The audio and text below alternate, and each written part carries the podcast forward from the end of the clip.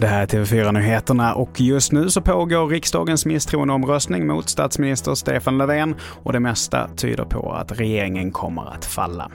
Januaripartierna, de har ju inte majoritet i riksdagen. Nej. Så det är det som blir problemet. De har ingått en pakt tillsammans, men det är inte en majoritet som står bakom dem. Och det är ju det som är hela tricket med att vara statsminister. Man måste kunna få ihop ett majoriteten av svenska folket för att få igenom sitt förslag. Och så sa Nooshi Dadgostar till Nyhetsmorgon tidigare i morse. Och omröstningen den kan du givetvis följa på TV4. Ett misstänkt farligt föremål har hittats i ett flerfamiljshus i Tensta i västra Stockholm. Det rapporterar Aftonbladet. Nationella bombskyddet har kallats in och det kan bli nödvändigt att evakuera huset och närliggande bostäder.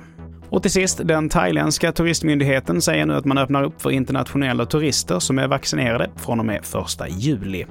Först ut att öppna är svenskfavoriten Phuket och sen planerar man att hela landet ska vara öppet inom 120 dagar. Det var det senaste ifrån TV4 Nyheterna. Jag heter Mattias Nordgren.